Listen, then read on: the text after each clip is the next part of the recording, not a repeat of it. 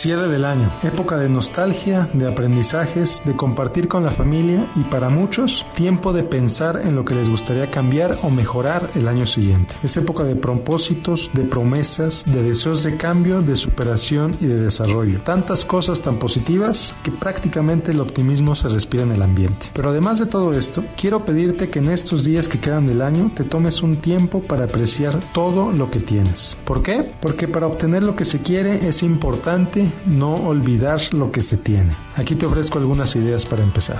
En primer lugar, aprecia tu vida. Mientras tengas vida, todo es posible. Apréciala, cuídala y respétala. En segundo lugar, tu familia. Tus padres son literalmente, y quieras o no, la razón por la que existes. Lo mismo tus abuelos. Demuéstrales algo de apreciación por el hecho de que estás aquí. Tus amigos, la familia que tú escoges. Los que están ahí en las buenas y en las malas y los que seguirán ahí sin importar qué tan lejos llegues o te encuentres. Dales una muestra de que son importantes para ti. Tu tiempo.